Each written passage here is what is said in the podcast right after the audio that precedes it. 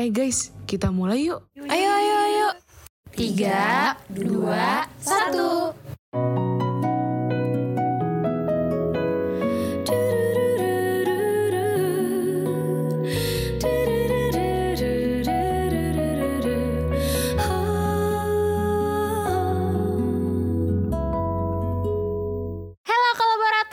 Selamat datang di iPod I K K Podcast. Yeay, balik lagi sama ngomong. Kita akhirnya dari episode satu gak sih, Zah? Oh, podcaster teraneh sih, dan guys, ini udah di-record, malah kita belum belum briefing apa-apa. Bayangin, emang... jadi episode berapa? Tuh, lu ya, belum tahu ini episode berapa kan, lu udah main record-record aja. Udah aneh banget, Nan. Ya udah, daripada kebiruan ngomong, mending langsung record. Itu aja, biar sebentar kita bentar, lihat. Bentar. Ya, ini episode berapa sih sebenarnya? Teman-teman, maaf ya kalau ada gangguan suara. Eh, kita tuh masuk ke episode tujuh. Yeay! Oh, episode tujuh. Gila-gila. Tepuk tangan dulu semuanya, permisah. Yeah. Eh bentar ya, bentar gue nutup jendela dulu nih, kayaknya berisik sih. Oke, okay.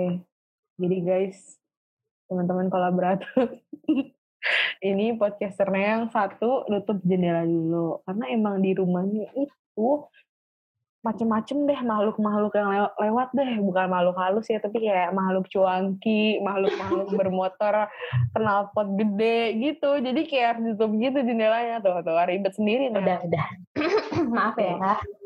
ya. Karena okay. kita ingin podcast episode ini tuh kayak santai aja gitu, kayak teman-teman kolaborator dengernya sambil ngerjain tugas, yang pasti nanti ini pas rilis sudah masuk kuliah nih, karena kan sekarang kita syutingnya hari terakhir liburan.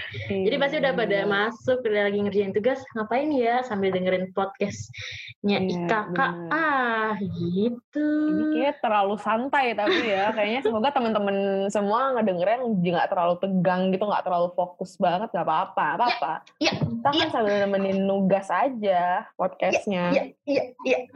Gini loh, gue tuh mau nanya sama lu, ngomongin tugas. Sekarang kita bentar lagi. Oke. Okay. K K N gak sih, angkatan lima puluh lima gitu, terus hmm. juga angkatan lima puluh enam udah mau apa, banyak tugas akhir, lima puluh tujuh juga eh, banyak tugas-tugas akhir, dan lima puluh empat juga banyak mau sidang, mau yeah. apa, semhas kan, revisi, ya. Betul banget, kayak pusing banget ya sih, kayak ya ampun, kita tuh butuh refreshing, tapi lagi pandemi gini kan apa, jalan keluar tuh masih kayak dibatasi gitu kan. Biasanya nih lu refreshingnya ngapain nih, Zal? Gue refreshingnya kalau dulu nih ya, sebelum masih zaman-zamannya puasa atau sebelum-sebelum puasa, nonton biasanya, nonton YouTube hmm. atau nonton acara T V gitu kan. Tapi ke bioskop semenjak... gak sih dulu? Iya, itu lama banget ya ke bioskop.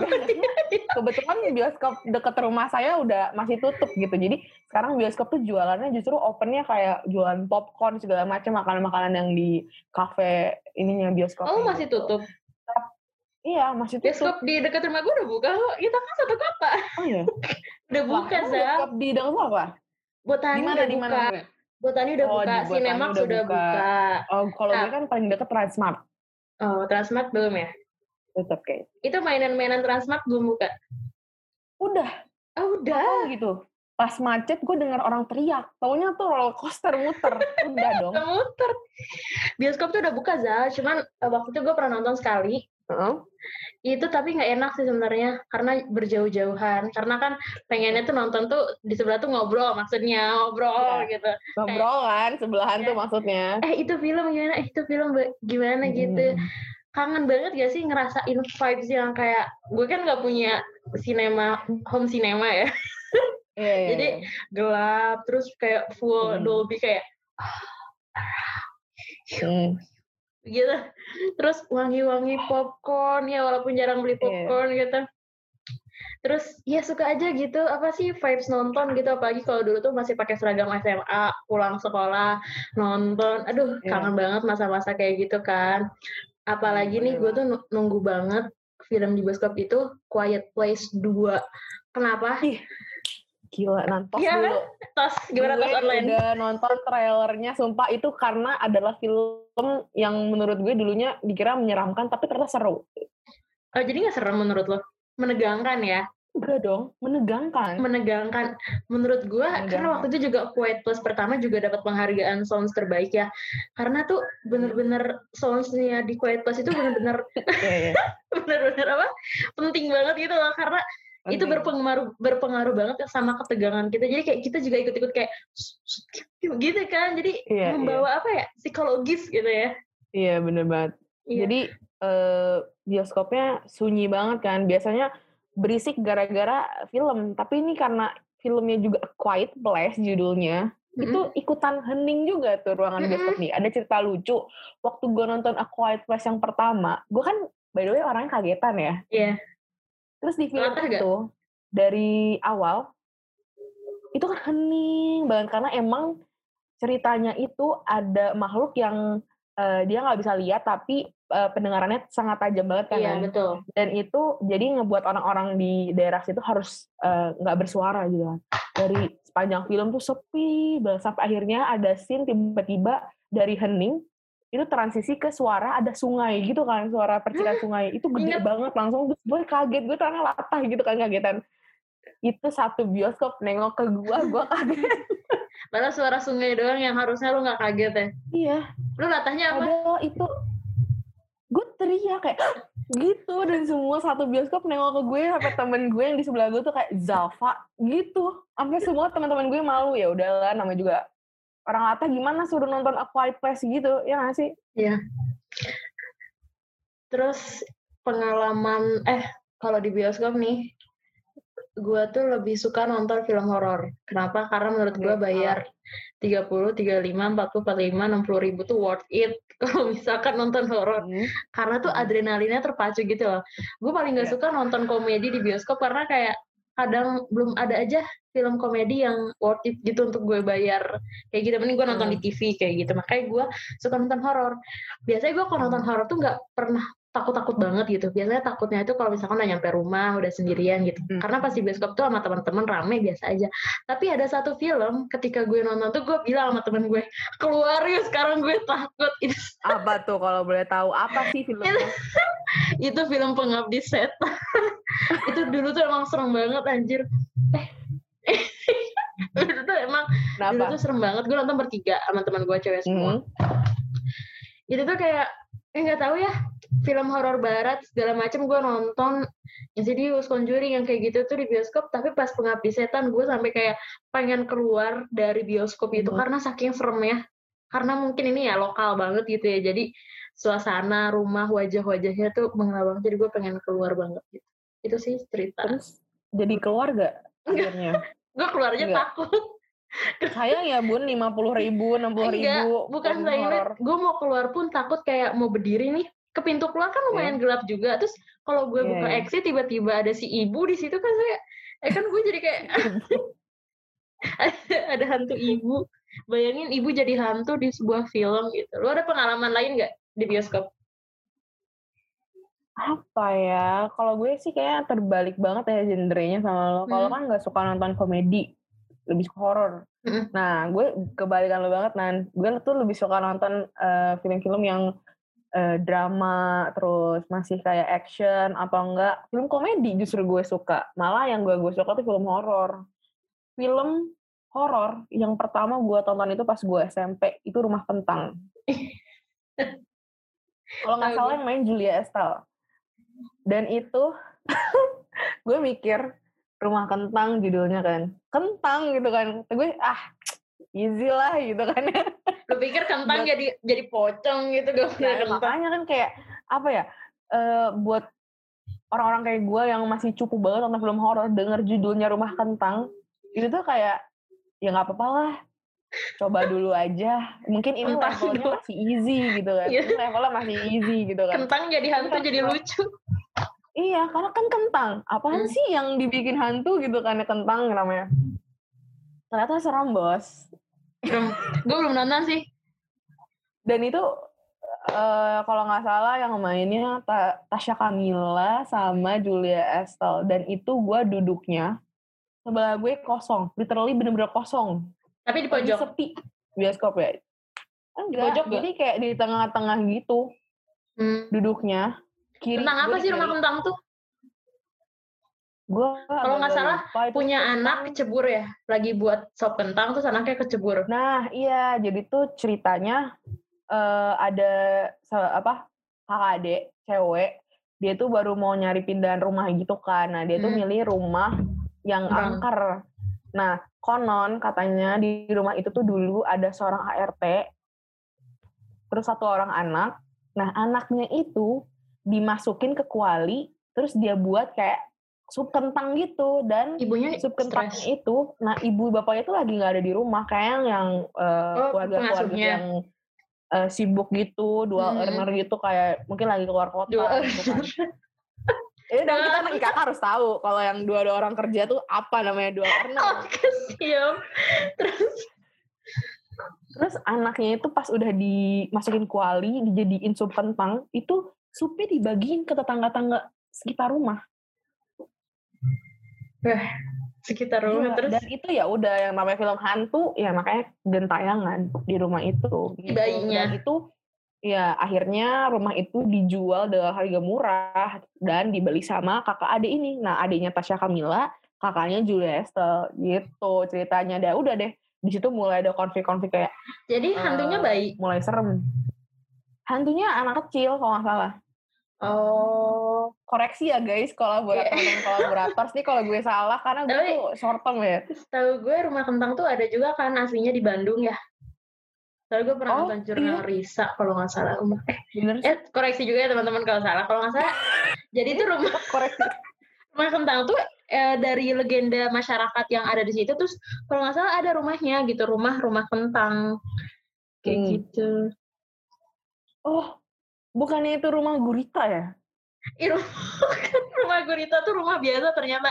Jadi tuh ingat oh, ya iya. sih, dulu tuh ada foto viral rumah yang di atasnya gurita dan itu tuh nah, iya. sempat viral gitu dan udah dikonfirmasi sama yang punya rumahnya bahwa itu tuh rumah baik-baik aja, nggak kenapa-napa, bukan sebuah sekte atau oh, macam itu rumah biasa yang okay, okay. mungkin ada sejarahnya tentang eh tentang gurita itu. Gurita. Tadi gue mau nanyain film komedi, film komedi apa yang menurut tuh kayak ini lucu banget nih, ini ini keren banget nih komedinya. Karena menurut gue aduh, komedi, ya? komedi itu masih belum relate aja sama gue. Ya, film-film komedi itu kan uh, yang dibuat biasanya yang main tuh anak-anak stand up oh, tuh. Raditya Dika. Iya, Raditya Dika. Oh iya, gue juga suka. Walaupun itu nggak sepenuhnya komedi ya. Nggak sepenuhnya komedi. Ya ada unsur-unsur komedinya karena kan yang nulis ceritanya juga anak stand up gitu yeah. dan yang main-mainnya juga anak stand up. Gue setuju, gue setuju, gue setuju kalau yang uh, sutradara Raditya sama Ernest lucu. Uh, Ernest favorit gue di Susah Sinyal, sama Susah Sinyal sih, sama ini Cek Toko Samping. Sebelah ya, Bu, mohon maaf ya. Tapi nggak apa-apa, itu sinonim sinan, nggak apa-apa. Iya. Yeah. Uh, kalau Raditya Dika tuh, gue terakhir nonton film Hangout ya, yang dia di invite nah, yeah, ke dalam yeah, pulau, itu keren sih. Gue hmm. suka lawakan si Prilly yang yeah. ini, yang dia apa sih yang apa kayak mau berubah gitu, sih tanyain, kenapa hmm. lo katanya? Eh ini masih keinget sama film sama sinetron dulu, itu lucu sih. Oke okay lah, nggak ini maksa yeah. banget. Karena itu kalau nggak salah juga, ini nggak kalau nggak salah semua ya, koreksi teman-teman. Film Hangout itu adalah film uh, pertama dari Raditya Dika sendiri yang keluar dari genre tentang percintaan. Soalnya kan selama Raditya Dika debut itu dari awal, itu film itu tentang buku dia yang emang nyeritain yeah, yeah, yeah. cerita dia. Iya. Yeah. Gitu. Iya. Iya iya. Itu kayak gue kaget. Waduh, Raditya Dika tumben nih genre-nya bukan yang tentang percintaan, malah tentang yang kayak uh, horor komedi gitu. Jadi ternyata filmnya persahabatan juga masih. Iya, tentang persahabatan. Ada cerita lucu waktu gue nonton Hangout di bioskop Zalfa, gue baru ingat. Gak lucu sih, cuman Kenapa? ini gak lucu, ini sumpah gak lucu, salah. Maksudnya ada cerita unik gitu. Jadi waktu itu gue ingat banget. Koreksi, koreksi, koreksi lagi teman-teman. Koreksi kan? Enggak. Gue banyak revisi, ini gimana skripsi? Gini, jadi waktu itu gue ingat banget nonton Hangout itu malam-malam sama hmm. emak bapak gue, mama papa. Itu kita ngambil jam ter, nggak jam termalam ya, uh, mulainya jam sembilan. eh jam delapan empat puluh lima yeah. kalau nggak salah, karena waktu itu lagi weekend. Terus uh, weekend tapi jam delapan empat puluh lima tuh udah agak sepi di bioskop, jadi waktu itu yang masuk tuh nggak full, jadi kayak beberapa doang. Dan dari jam delapan empat puluh lima kan harusnya tayang mulai nih, kita udah di dalam sini. Itu layar tuh hitam, itu mundur kayak ada mungkin empat puluh lima menit, bayangin lu takut gak sih? Itu tuh kita yeah, tuh udah yeah. kayak, eh ini hubungin dong, gak ada kru. Terus lo ngasih kalau misalkan film uh, mulai itu tuh di belakang tuh yang di, di apa? Di atas proyektor, itu kan proyektor. proyektor itu tuh kan ada yeah, orang-orang yeah. suka lewat kan ngurusin, ini yeah, kosong, gue pikir aduh ini di prank uh. apa gimana, terus gue bilang, apa di luar ada bencana apa gimana, itu lama banget di situ. Uh. Akhirnya filmnya mulai, mana filmnya agak horor lagi. Untung bukan semuanya film horor. Untung untung sama mama papa gitu. Bayangin kan kalau sama yeah. seseorang gitu kayak. Iya. Yeah. Ternyata lanjut. Apa tuh? Hah? Ternyata kenapa itu? Nggak Ternyata tahu, kenapa lama? Mundur aja. Habis itu dimulai oh. seperti biasa, nggak ada ganjilan. Dan pas keluar hmm. tuh biasa lah bioskop, tinggal bioskop doang yang nyala atau nggak sih? Toko, hmm. mall semua udah tutup. Itu gue kangen banget tau nonton jam terakhir. Yeah. Gue pernah di Transmart nonton jam terakhir. Udah nggak lewat ini, udah nggak lewat jalur umum, di kepinggirin gitu. Hmm. Kayak gitu. Ini aja cabut gua... asal. Gue. Oh, aibnya diumbar di sini ya? Iya, jangan diikuti ya. Tapi kan nggak ada yang asrama sekarang. Iya, sekarang aduh sedih banget ya. Covid begini, nggak ada yang asrama.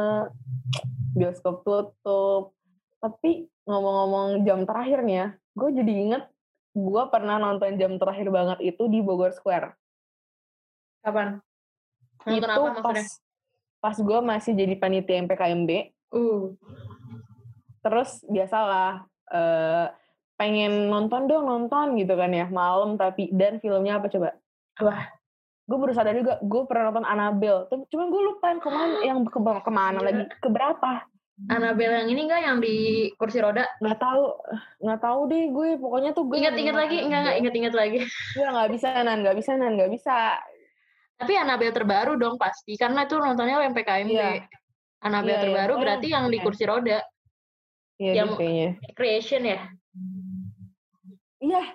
Kayaknya iya deh. Iya, yeah, yeah. yeah. Creation. Yang awal banget dan kan. Itu serem loh itu. Dan ini serem banget. Apalagi buat gue yang cupu kan. Abis itu itu jam terakhir itu gue keluar Bogor Bogor Square-nya udah benar-benar gelap, itu udah mau tutup. Lu nggak takut? Lu sama siapa nontonnya? Sama ini ya, divisi Komdis gue Komdis. Dong ya lo harus berani lah, udah udah jadi berani divisi Komdis lah, latihan. Oh jadi eh, di apa di tatarnya itu nonton Annabelle jam terakhir ya? Enggak enggak bercanda. Oh, ya kan yang kita mau hadepin maba bukan Annabelle. Bisa bukan itu latihannya, beda lagi beda lagi beda lagi ya. Hmm tadi bioskop bioskop oh inget gak lu nonton apa pertama kali di bioskop? Pertama kali banget gila sih gila sih nan apa ya gue inget oh gue inget gue inget gue inget tapi gue lupa ya bioskop di mana. enggak enggak Eh, lu makanya kalau denger orang ngomong tuh selesai yeah, dulu. Oke okay, oke okay, oke. Okay. Gue inget filmnya apa, apa? Tapi gue lupa bioskopnya di mana. Oh, pokoknya okay. Pertama kali gue nonton itu umurnya juga gue lupa lagi. Gue juga nggak inget umur mah. Itu gue nonton film Batman. Batman yang gak mana gue? Nggak apa-apa kalau. Kayak lu pasti masih kecil kan? Iya nggak apa-apa sih Batman. Masih kecil. Masih kecil. Batman yang mana? Gue jujur gue nggak pernah nonton film Batman secara sadar gitu, paling kayak setengah-setengah gitu.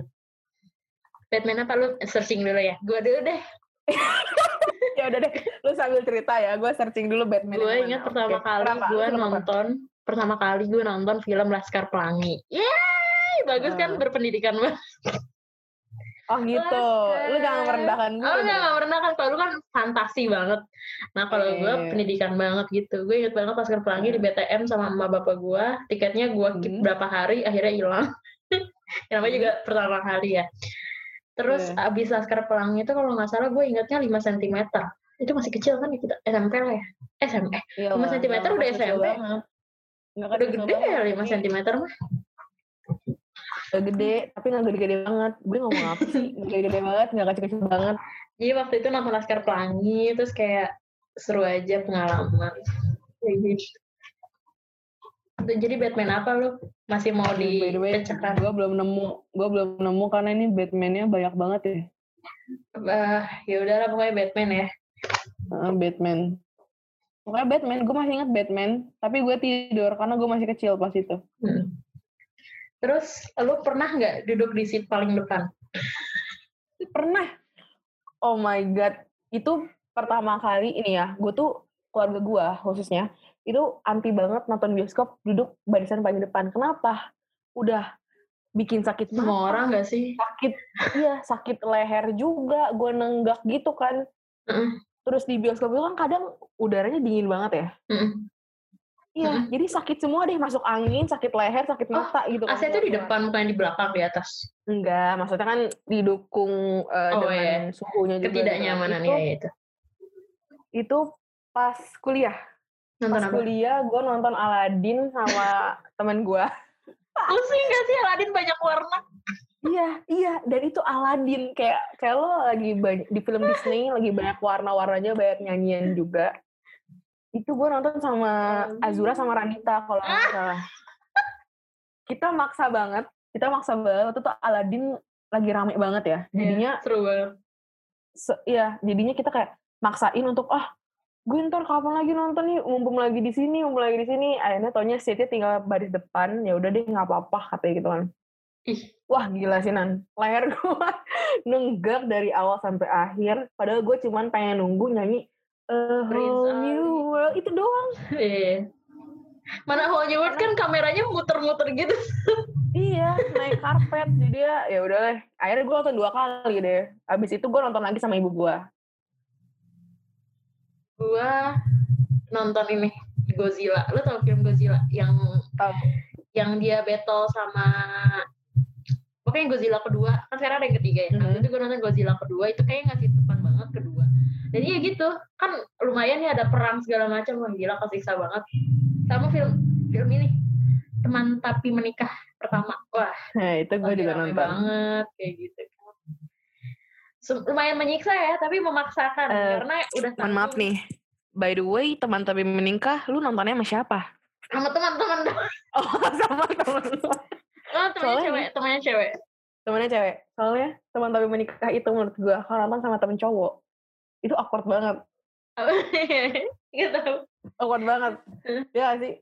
Iya. Untungnya gue sama temen cewek. Gue juga temen cewek. Waktu itu sih gue gak punya temen cowok yang deket-deket banget sih. Jadi kayak temen cewek. Hmm. Gitu. Sedih banget tuh jadi sedih gitu. Ngomongin sedih nih. Lo pernah nangis gak nonton film di bioskop? Pernah dong. Nonton apa? Di, bios, di bioskop itu adalah tempat kita menuangkan segala ekspresi kita. Tapi gue jarang banget nangis kalau di bioskop. Oh, gue kalau nonton cengeng. Langsung. Eh enggak, gua nonton tuh, di laptop. Lo film apa? Gue tuh orangnya uh, mudah terbawa emosi gitu. Apalagi uh, film-film tentang keluarga. keluarga. Hmm. Iya, tentang Setuju. Menceritakan tentang temen gitu. Hmm. Tapi kalau yang tentang pasangan, gue kurang, gue jarang hmm. nangis. Betul banget, pasangan. Karena kita nggak relate. Nggak relate, jadi gue nggak pernah nangisnya. Be- kalau nggak salah, film yang gue nangis itu tuh film pernah Sabtu Bersama Bapak. Iya, gue pernah. Terus uh, Keluarga Cemara, gue nangis juga. Terus film gue. Ini. Selasinya? Oh, pernah deh, pernah. Uh, film yang pasaran pernah nan, tapi itu Habibie Ainun doang yang gue nangis. Ah, gue Habibie Ainun aja nggak kefeel bego. Nggak kefeel gue. Itu Habibie Ainun mana yang pertama? Iya, yang pertama banget yang masih B C L sama Reza Rahadian. Ah, iya. Itu bener-bener ya, emang uh, apa aktor-aktornya juga mendukung banget ya. Mm-hmm. Itu apa feel emosinya juga jadi mm-hmm. ke bawah gitu kayak apalagi. Wah gila ternyata perjuangan seorang Habibie dan Ainun tuh kayak gini gitu kan. Mm. Gitu deh, jadi kebawa nangis aja gitu, luar biasa banget. Kalau Habibie Ainun tuh gue waktu pertama kali nonton tuh sama mama papa gue, gue waktu itu belum serius nontonnya. Kan kita masih kecil juga gak sih? Gue gak tau deh, gue berarti, gak... gak... emosinya keren banget. Berarti gue, gue kolot banget ya dulu pasangan Habibie Ainun. Eh, seingat gue waktu itu gue masih kecil karena gue lupa-lupa ingat.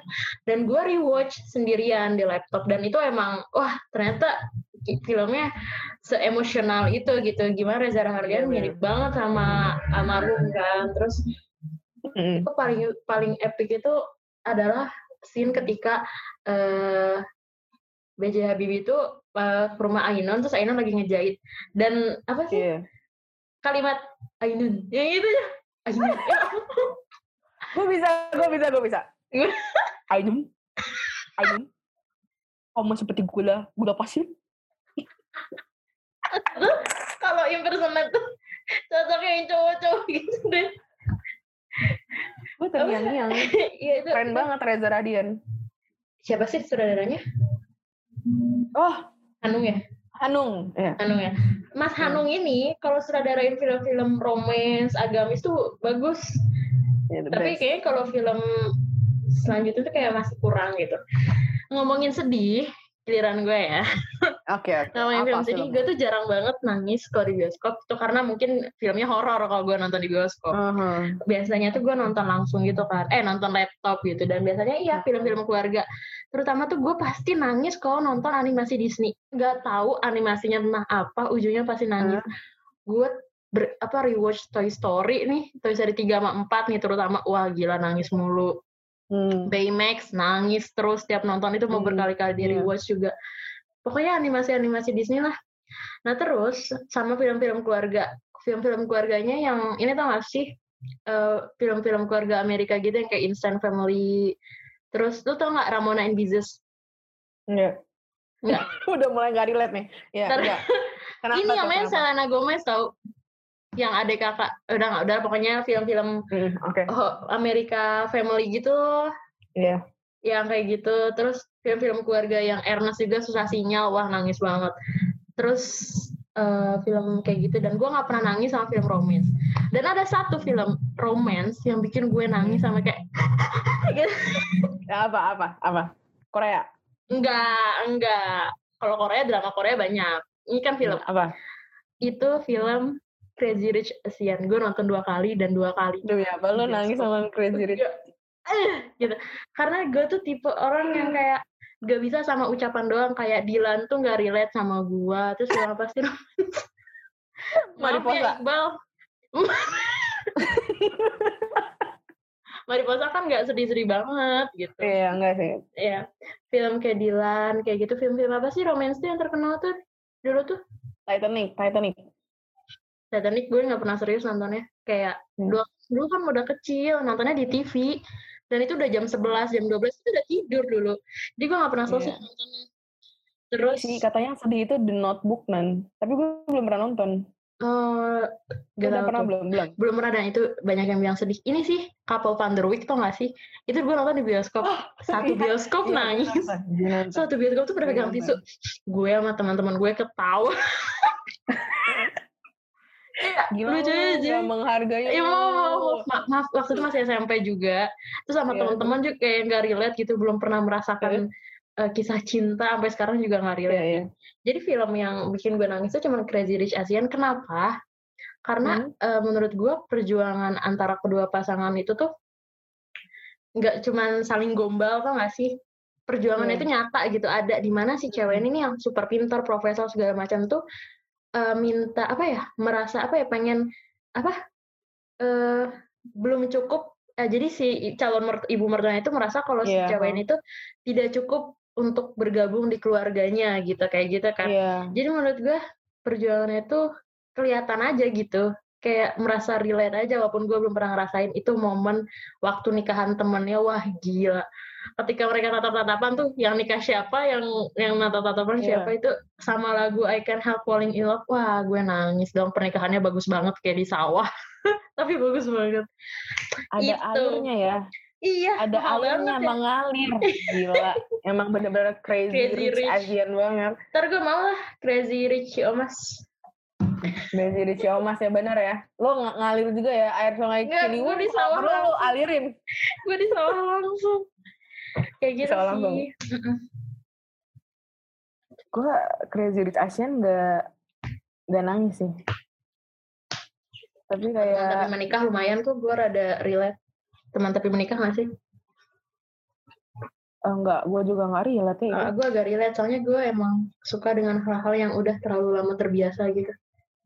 gue nggak bisa uh, gue jadi curhat pribadi nggak bisa yang kayak sengaja kenalan, sengaja deket, nggak bisa kayak lu udah kenal deket terus tiba-tiba uh, dalam satu kejadian ada momen lu ngerasain hal sesuatu. Nah itu tuh film-film yang menurut gue relate aja.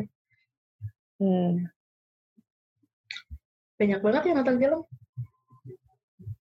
banyak lah, apalagi justru sekarang ini nggak sih orang-orang pada lebih seringnya uh, ke Netflix atau iTunes oh, iya. atau W T V ya. Iya ya. Budaya ke bioskop tuh udah berkurang, tapi sekarang orang-orang tuh beralih ke yang online, bioskop online gitu.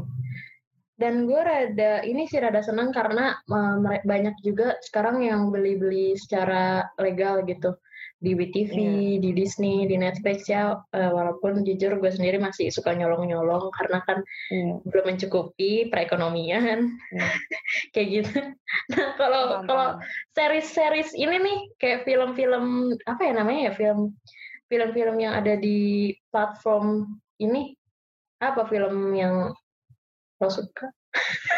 Platform apa? Apa entah, platform entah apa? Netflix, entah Disney, entah apa sih W T V. Coba kita dari film ini dulu deh.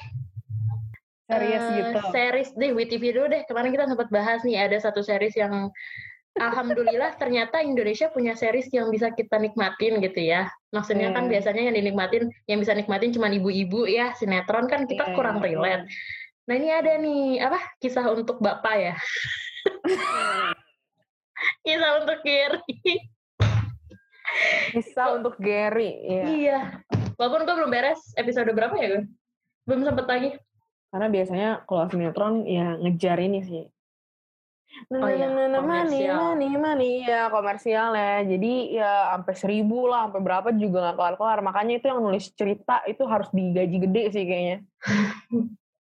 Harus perlu konflik baru lagi konflik baru apa nih apa nih biar kita seribu episode gitu, gimana sih caranya gitu. Iya sih berat juga ya kalau misalkan udah yeah. masuk ke T V itu banyak komersialnya segala macam. Yeah. Tapi dengan munculnya kayak Kisah untuk Gary dan segala macamnya itu keren. Maksudnya udah sembilan episode tek udah nggak macam-macam lagi, ya udah itu mm. gitu man. Keren mm. banget sih. Udah berkembang. Sama ada lagi seri seru. Masa lo lupa apa sih sama series ini? Imperfect. Apa tuh Nan? Wah gila ya bener itu. Wah ini bener terlepas dari yang tadi Kisah untuk Gary juga. Ini Imperfect itu perfect banget tuh.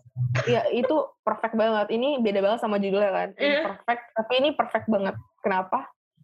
Uh, karena uh, komedinya dapet, terus pelajarannya juga dapet gitu. Dan hmm. yang mainnya juga itu berkualitas. Wah. Anak-anak stand up tuh keren banget kan, kan kalau lagi acting atau berekspresi tuh keren banget. Hmm, hmm. Keren banget.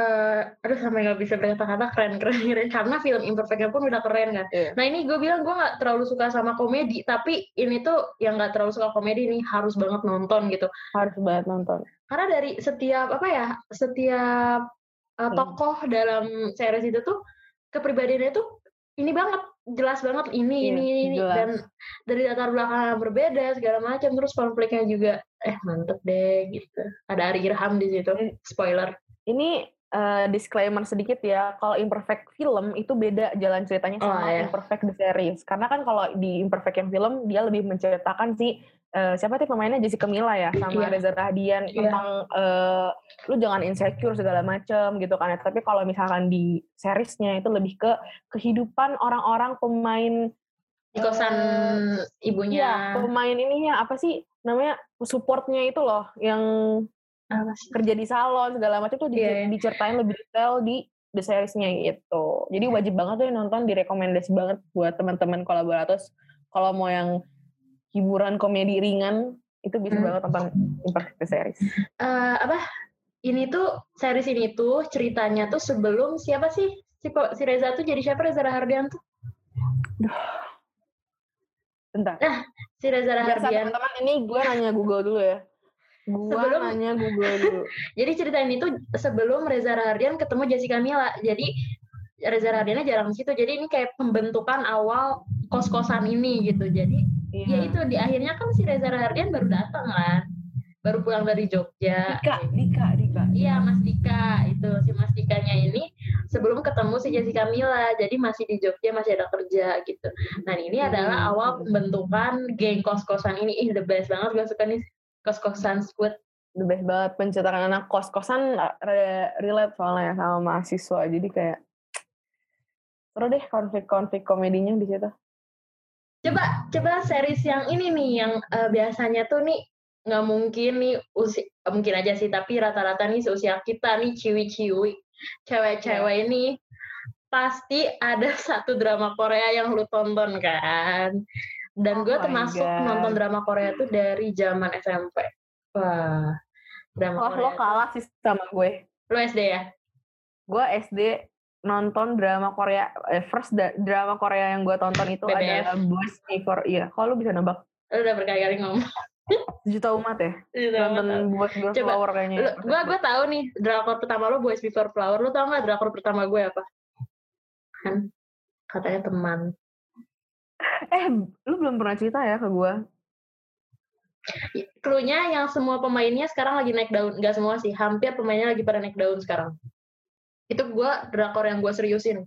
Tadinya gue nonton cuma kayak di T V setengah-setengah, dan ini gue nontonnya sampai beli C D dulu kan. Kalau drakor kan yeah, yeah, beli yeah, kaset C D. yang yang tukang C D. B T M. Gue di B T M. Astagfirullahaladzim. Gue di Jogja ini Jalan Baru. Iya, di belakangnya ada tukang kaset. Gue sampai punya nomor H P tukang kasetnya loh. Uh, Descendant of the Sun. Ih, apaan sih itu baru? Ih. Nggak jelas banget. Oh, ya, Dream High, Dream High. Oh, yang Suzy. Iya, kan Suzy lagi naik juga kan, lumayan. Ayu juga, terus Taekyon juga tuh di Vincenzo. Terus Vincenzo, si gurunya ya. Juga lagi naik daun di Penthouse. Terus si Kim So Hyun juga kan masih naik daun. Itu gue Dream High pertama kali nonton. Enggak, yang serius banget. Biasanya kalau nonton cuma setengah-setengah, kayak pasta. Hmm. Terus ada dulu tuh drakor ibu-ibu yang banyak banyak episode, tapi gue lupa gimana. Yang paling gue serius tuh Dream High. Dream High gue nggak nonton. Eh jangan, eh nggak usah lah. Gue tuh suka drama-drama yang kayak sekolah musikal gitu loh.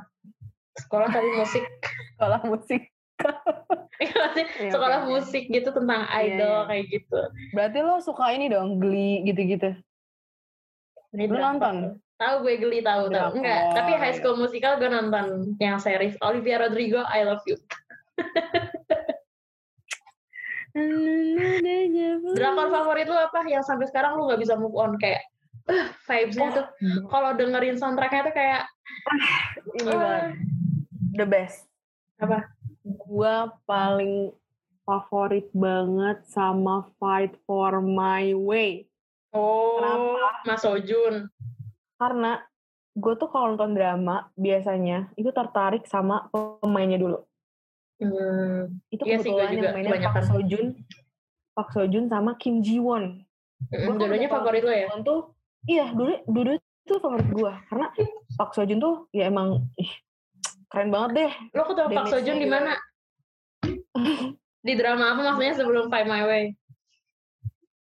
Sebenarnya gue uh, belum nonton Park Seo Joon sebelumnya, cuman gue udah sering ngeliat kayak apa foto-foto Park Seo Joon gitu kan. Gue nge-follow drama-drama di Instagram gitu kan, akun-akun drama. Iya, yeah, iya. Yeah. Nah, gue pas liat Park Seo Joon, ih ganteng banget gitu kan. Nah, pas hmm. gue tahu Fight for My Way dia main, terus sama Kim Ji Won. Kalau Kim Ji Won tuh gue tahu dari Descendant of the Sun, yang dia jadi dokter uh, di tentara itu loh. Terus pas mereka disatuin, hmm. gue langsung kayak, uh. gas nih nonton-nonton gitu kan. Dan itu keren banget. By the way, lu udah nonton belum? Udah, udah. Tapi gue gue tuh terbilang orang yang lama gitu. Kayak itu tahun berapa gue baru nonton. Tahun berapa sih? Kalau ini enggak.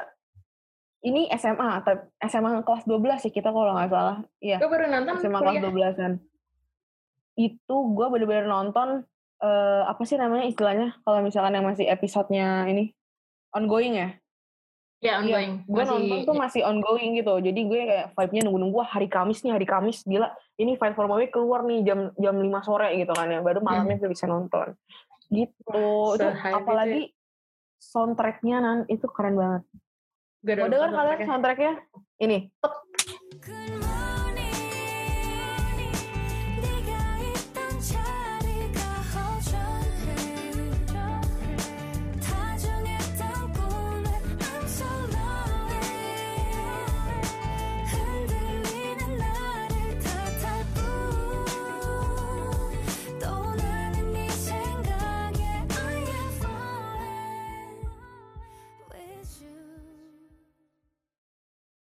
keren keren keren keren keren kan? keren keren keren banget, enak. Gila. Jadi Fight, Fight My Way itu gue nonton juga, itu pas kuliah. Uh, suka gue. Tapi nggak apa sih apa sih suka tapi nggak membekas. Kalau Pak so- Mas Seo Joon ini Mas Seo Joon ya yeah. Mas Seo Joon ini okay. Pertama kali gue ketemu dia tuh di suka gue Fight My Way ya, karena kan tentang pertemanan gitu yang lama-lama jadi baru pada sadar gitu. Cuman Mas Seo Joon ini tuh gue tuh pertama kali ketemu di Itaewon Class. Wah Wah, wah itu Itaewon Class. Lo belum nonton, gimana sih suka Mas Seo Joon belum nonton Itaewon Class? Tapi mau denger nggak soundtracknya? Mau, ini gue suka. Ntar, nih. Ntar.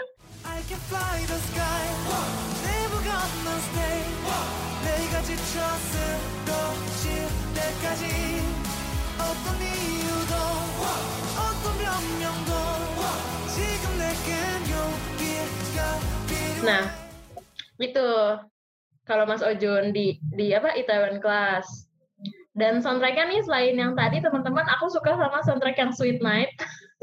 Karena yang nyanyiin itu V No Gaman. Eh udah lah nggak usah K-pop, jangan lupa K-pop ya.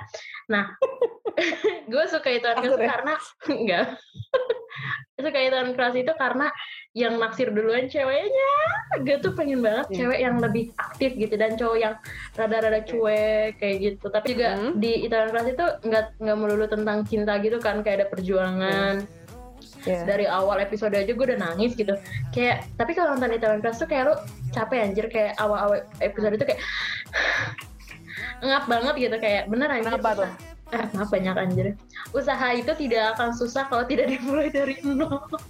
Sedangkan Mas Seo Joon di Itaewon Class tuh dimulai dari nol gitu. Terus suka aja sama per- cara si cewek memperjuangin gitu. Dia tuh hmm. memperjuangin karir dan cinta itu beriringan gitu kan, dimana hmm. ibunya tuh melarang gitu, ngejar cinta tuh bullshit, gak usah dikejar gitu. Sedangkan si ceweknya, gue lupa namanya siapa, itu tuh ngejar dua-duanya ini dan dua-duanya dapet gitu. Dan gue suka aja cara dia nge-support orang yang dia suka itu dengan secara langsung kayak gitu loh, dengan se- se- seusaha itu. Nah makanya tuh sayang banget gue sama Itaewon Class. Ngomongin soal drama favorit, ini drama favorit gue, gue setel ya.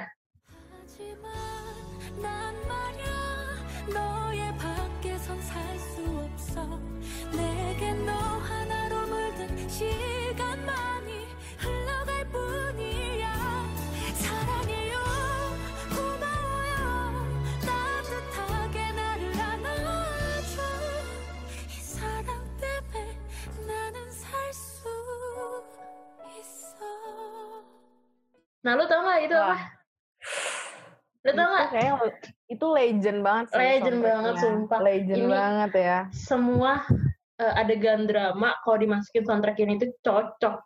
Lihat aja di TikTok. Kalau boleh gue komentar ya. Dalam of the Sun itu... Oke, okay, aku diem. Gak bercanda, ya. ya. Oh, yeah. uh, Descendant of the Sun itu drama yang ringan buat pemula. Ngerti gak?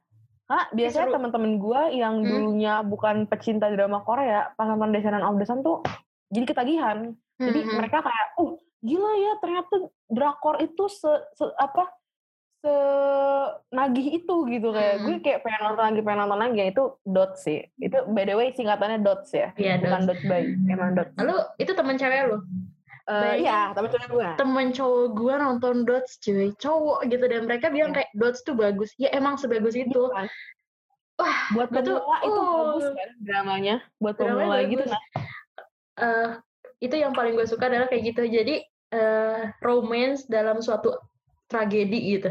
Gue lebih suka gitu, romance dalam suatu tragedi yeah. dan tumbuh gitu di dalam si tragedi itu, dan nggak melulu tentang ngomongin dua personil ya, dua tokoh ini hmm. itu. Jadi nggak ngomongin tentang si sifat tokoh ini, karena kebanyakan kan drakor yang ringan-ringan tuh ngomongin si dua personality tokoh ini aja gitu. hmm. Dan gue tuh pengen ada konflik besarnya gitu, kayak itu kan waktu itu banyak konflik besarnya ya, ada mafia segala macam, terus presiden Arab kayak gitu-gitu, terus tembak-tembakan, uh suka banget gitu. Jadi sampai sekarang favorit gue dots. Berarti lo harus nyelesain Fight for My Way sih, Nan. Udah selesai. Oh, udah selesai. Tapi kok nggak ini ya, nggak terlalu membekas ya deh lo. Soalnya ya kan beda-beda. Konflik konfliknya menurut gue banyak. Keluarga ada. Tentang enggak, persahabatan enggak ada. Gue pengen yang tragedi. Tentang karir, tentang karirnya ada. Iya iya, oh, iya iya. Makanya gue masih masih oke okay pengen mawa itu. Kalau series barat ini gue sama lu gue yakin kita beda. Sama lu gue yakin kita beda. Oke, okay, kita yeah. emang beda ya. Kalau series barat jarang. Lu nonton gue enggak, gue nonton lo enggak gitu. Itu apa? Gue nonton Riverdale itu cuman tiga season. Mm. Karena jujur season-season selanjutnya itu menurut gue konfliknya terlalu dibuat-buat gitu. Kalau yang dulu tuh bener-bener yang ngebuat orang tuh jadi apa penasaran banget gitu. Ini nah, tentang ya kasus gitu, banyak kasus gitu di setiap seasonnya. Setiap ininya kali, setiap episode. Karena biasanya kalau series barat tuh per episode sih kasusnya, tapi nyambung, masih nyambung. Iya, masih nyambung. Dan tuh yang awal-awal satu, dua, tiga tuh masih keren banget sih kasusnya. Hmm. Apalagi lagi-lagi tentang pemainnya, gue suka banget sama Cole Sprouse, jadi gue nonton gitu, gue tertarik karena awalnya ada Cole Sprouse. Ya itu ganteng sih, Zalfa pernah nunjukin ganteng ganteng kan? Ganteng ganteng. Kalau series Netflix gue belum ada sih Zal, paling eh thirteen Reasons Why itu Netflix ya? Masuk ke Netflix juga. Yeah. Gue sempet nonton, tapi itu dulu S M A itu season one sampai season two doang. Season two juga kayaknya gue gak beres. Karena sama kayaknya tuh kayak Riverdale. Kasusnya hmm. tuh udah... udah. Certain reason why terlalu dilebay-lebayin. Iya. Iya, terlalu dilebay-lebayin. Kayak gitu mungkin ya, drama, apa kayak Riverdale juga. Season selanjutnya udah nge-relate, padahal mereka masih maksain di season three. Kayak hmm. gitu. Kalau series barat itu... kesukaan gue itu Nine One One. Itu gue suka tragedi-tragedi gitu. Hmm. Itu seru banget. Kenapa tuh? Nine One One itu ya kayak gitu tentang. Sebenarnya bukan tentang Nine One One ya. Ada Nine One One ya. Tapi ini lebih ke acara Nine One One. Tadi lu ngomong Nine One One. Saking semangatnya. Nah Nine One One ini itu tentang satu stasiun damkar. Pemadam kebakaran gitu, hmm. jadi tiap episodenya tuh ada, ini yang gak terlalu suka sama darah-darah itu jangan ditonton sih menurut gue, tapi menurut gue ini masih bisa dinikmatin daripada nonton, apa, yang thriller tuh, oh, yang mimpi, lu mimpi, ada kejadian mengerikan. Apa yang mimpi? Ih, ih, final, final destination, ngomong final destination, Betul. final destination. Oh. Oh iya iya. Final Destination kan itu brutal banget ya. Nah kalau nine one one itu nine one one. Bentar pelan-pelan. Kalau nine one one itu masih bisa dinikmatin. Jadi kayak tiap episodenya tuh selalu ada kejadian-kejadian yang kayak gitu mengerikan gitu. Tapi masih hmm. bisa dinikmatin. Dan menurut gue tuh kayak ada aja pembelajarannya gitu. Terus hmm. ada konflik juga di antara tim di stationnya. Jadi ada persahabatan juga, cinta juga, dan dibalut sama tragedi. Itu yang paling gue suka. Waktu itu gue sampai season three, nonton nine one one, tapi cuma nine one one doang, nggak nine one one Lion Star, apa gitu ya. Selanjutnya tuh ada, masalah gue cuma sampai season three. Nah, itu series kesukaan gue, yang tragedi-tragedi. Gitu. Terus, sama satu series lagi, ada satu series lagi, itu tentang kedokteran. Favorit gue tuh selain oh, tragedi, kedokteran. Apa? Good Doctor. Kan, Good Doctor tuh. Bentar. Terus. Oh, Grey's Anatomy. Bukan. Grey's Anatomy udah kebanyakan season. Udah sampai empat belas. Yeah. The Resident. The Resident. Gue nggak tahu Grey's Anatomy gimana filmnya, karena udah season fourteen gue pengen dari awal kan ya, jadi males mm-hmm. gitu. Terus Good Doctor juga gue waktu itu nonton di awal, cuman gak ada ro- kurang romansnya gitu. Gue butuh asupan cinta. Jadi gue di The Resident. Jadi di The Resident ini ya tentang resident gitu di kedokteran. Dan ada tragedi, apa ada percintaan juga, pertemanan juga, dan itu juga tiap episode pasien-pasiennya itu beda-beda gitu. Jadi ada tragedi juga, dan gue belajar bahwa di rumah sakit itu bukan bukan hanya tentang kemanusiaan, bukan hanya tentang sakit, tapi ada bisnis juga yang kayak ya, ya, ya. Lu mau gimana pun juga rumah sakit juga butuh duit untuk mengelolanya. Jadi kayak ya nggak bisa naif eh, naif ah udahlah gue takut salah ngomong. Pokoknya kayak gitu gue belajar dari situ. Eh film-film keluarga dong Zal. Oh iya film-film keluarga tuh ini N K C T H N K C T H Nanti kita, Nanti kita cerita, cerita tentang hari ini, N K C T H I. N K C H T I. N K C T H I. N K C T H I. Nanti kita cerita tentang... Cerita bener N K C T H I. Gue cetak-cetak mulu. N K C T H I. N K C T H I. Menurut lo gimana konfliknya? Filmnya? Oh, apa ya? Itu keren sih. Lagi-lagi tentang pemain, gue tertarik karena ada Ardhito. Waktu itu gue nonton. Waktu itu gue nonton karena gue ada Ardhito gitu kan. Jadi gue harus nonton N K C T H I. Tapi itu emang bagus banget sih. Itu konflik keluarganya eh, terasa banget. Dan bener ya, seorang anak sulung, anak bungsu, ternyata ngerasain hal itu gitu. Tanggung jawab anak pertama tuh dilihat dari film N K C T H I itu emang gede banget ya, apalagi di di filmnya itu apa laki-laki gitu anak pertamanya yang mempunyai adik perempuan. Ngerasa banget emang. Gue yang bukan sebagai anak pertama laki-laki, tapi gue anak pertama perempuan, itu apa relate banget sih. Ternyata wah iya bener, anak pertama tanggung jawabnya lebih besar banget. Oh ya. Udah tadi kita udah banyak banget ngomongin film nih. Hmm. Apa, dari awal tuh film tadi kita bahas tentang bioskop, terus hmm. langsung ke platform digital. Koreksi ya teman-teman, bener gak sih platform digital? Udah ngomongin film gak, di bioskop. Gak. Salah, ini gue koreksi boleh gak? Iya. Ya, awal tuh kita ngomongin tentang uh, aktivitas lo untuk Uh, meredakan bosan atau apa-apa. Oh, iya, iya. Dulu bioskop ya. Sekarang bioskop. Nonton film. Karena setahu gue nih, mahasiswa nih suka banget nonton film. Karena... iya, makanya tadi, ya, ini balik lagi ke awal, kenapa kita ngebahas masalah yeah. film. Karena kayaknya banyak mahasiswa yang suka film kayak gitu. Dan yeah. Himaiko sendiri tuh punya ini sendiri ya, punya apa... konten sendiri itu tiap minggu ada movie of the week. Kalau misalkan teman-teman kolaborator belum tahu, bisa cek lagi di I G kita. Itu ada beberapa rekomendasi film yang menyangkut keluarga, anak, sama ekonomi. Kayak konsumen. Gitu. Konsumen. Oh my God. Jadi ya teman-teman kolaborator bisa banget dicek nih konten dari Himaiko. Itu ada namanya movie of the week. Banyak banget film-film uh, rekomendasi dari Uh, anak-anak F E C, C D C, dan C E C. Itu bagus banget buat kalian yang emang lagi bosen dan juga uh, lagi nyari-nyari nih film apa sih yang uh, mau kita tonton dan tapi ada moral value-nya gitu. Masih relate sama I K K. Itu keren banget sih film-film yang direkomendasi di Movie of the Week. Nih, ngomongin apa, kita tutup nih sama film-film yang bakal rilis nih tahun-tahun dua ribu dua puluh satu nih.